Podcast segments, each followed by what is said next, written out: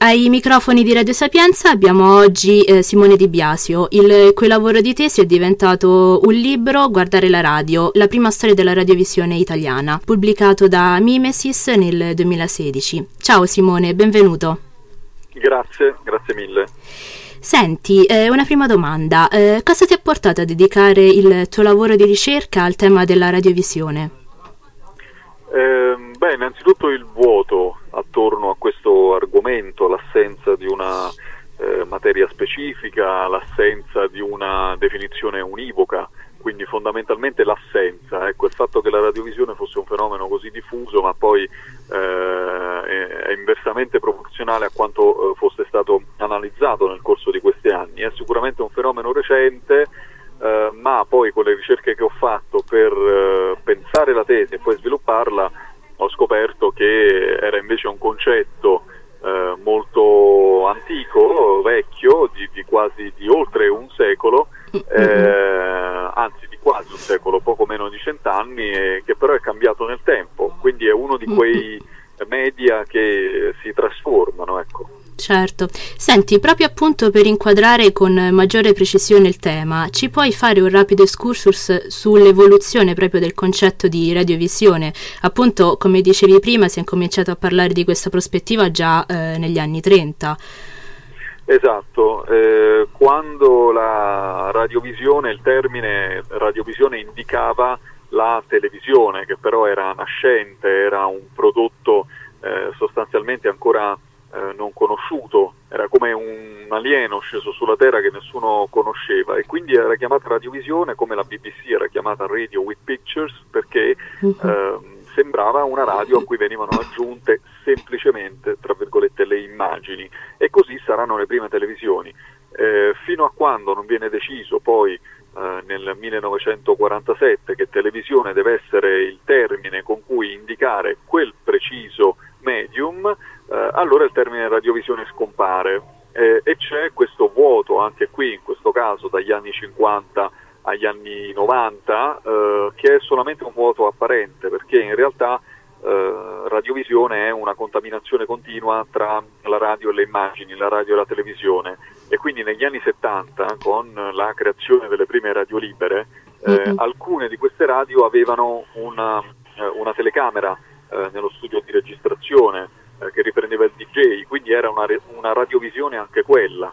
Eh, certo. Negli anni 80 fenomeni come Mr. Fantasy sulla RAI oppure Radio DJ non fanno altro che eh, implementare questo discorso della, del matrimonio eh, mai, insomma, mai, terminato tra la radio e la televisione, eh, fino a giungere alla radiovisione moderna, quindi un ulteriore sviluppo ehm, eh, che è invece quella inventata, possiamo dire così tranquillamente, dalla eh, radio commerciale più ascoltata d'Italia che è RTL 102.5 che ha avviato, ha dato il là per un nuovo modo di fare radio, quindi radiovisione oggi è un fenomeno assolutamente catalogabile, definibile e quindi anche copiabile e l'Italia è un paese capofila in questo settore perché pare che altri paesi europei stiano poi prendendo spunto da questa realtà per fare, farne una propria. Certo. Senti, questa evoluzione appunto come dicevi del mezzo radiofonico è sicuramente diciamo stata inevitabile e forse necessaria, ma personalmente eh, non pensi che sia anche una forma di eh, snaturalizzazione del concetto stesso di radio? No, io personalmente non lo penso mm. eh, perché mh, mm, eh, per fare radiovisione significa non cambiare nulla della radio, ma aggiungere le riprese televisive e quindi la radio non deve cambiare per seguire delle logiche televisive, altrimenti stiamo parlando di un'altra cosa. Eh, io non, non, ho ritenuto in questo libro e quindi nella tesi Radiovisione gli esperimenti di Radio DJ eh, che trasmette il programma della mattina eh, anche sul canale 9, perché in quel caso eh, il flusso televisivo non segue il flusso radiofonico e quando vanno in onda i brani musicali, per esempio la televisione indugia sul voyeurismo del fuori onda e questo snatura sicuramente il mezzo perché, perché lo spettatore è più spettatore che ascoltatore. Eh, nel caso di, di, RTL credo che il mezzo non sia stato snaturato, anche se capisco l'opinione di alcuni puristi, come alcuni che ho in, intervistato, mm-hmm. eh, che, che, che, hanno paura di questa trasformazione. ma eh, probabilmente era quello che stava accadendo nel passaggio dalla radio alla televisione. Molti cronisti avevano paura di questo mezzo che trasmetteva le immagini e quindi forse nulla di preoccupante. Senti, eh, nel tuo lavoro hai raccolto i contributi e le, tis- le, testimonianze di esperti del settore come Stefano Pretoni e Maurizio Costanzo. Quanto sono stati determinanti, diciamo, eh, per la tua ricerca eh, questi Beh, contributi? Eh, scusami, non so se ti ho interrotto. No, no, no, assolutamente.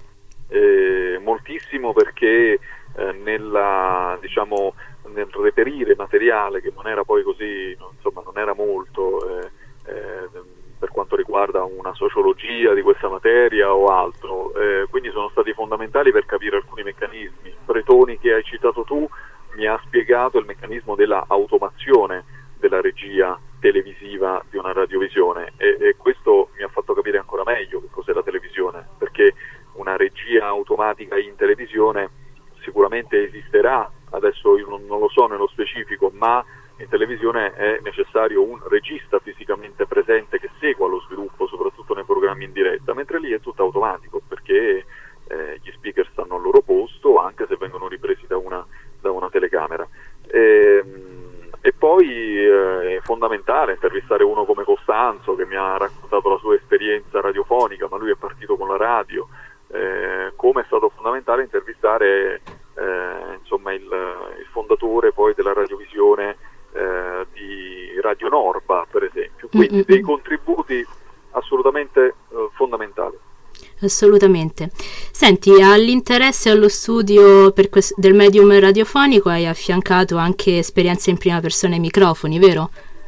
Sì, sì, ho fatto anch'io delle esperienze radiofoniche, continuo a farle, eh, collaboro con una radio locale di Gaeta, eh, ho prodotto un, insieme a, ad un amico Emanuele Carbone un programma radiofonico che si chiamava Radioterapia, sempre però in una radio locale. Ho fatto anch'io qualche piccola esperienza a Radio Sapienza che ricordo con, mm. con molto piacere, quindi sicuramente vivo il mezzo radiofonico, ma anche da ascoltatore semplicemente, eh, perché sono eh, un, anche un buon ascoltatore di Ecco. Ah sì, assolutamente un piacere.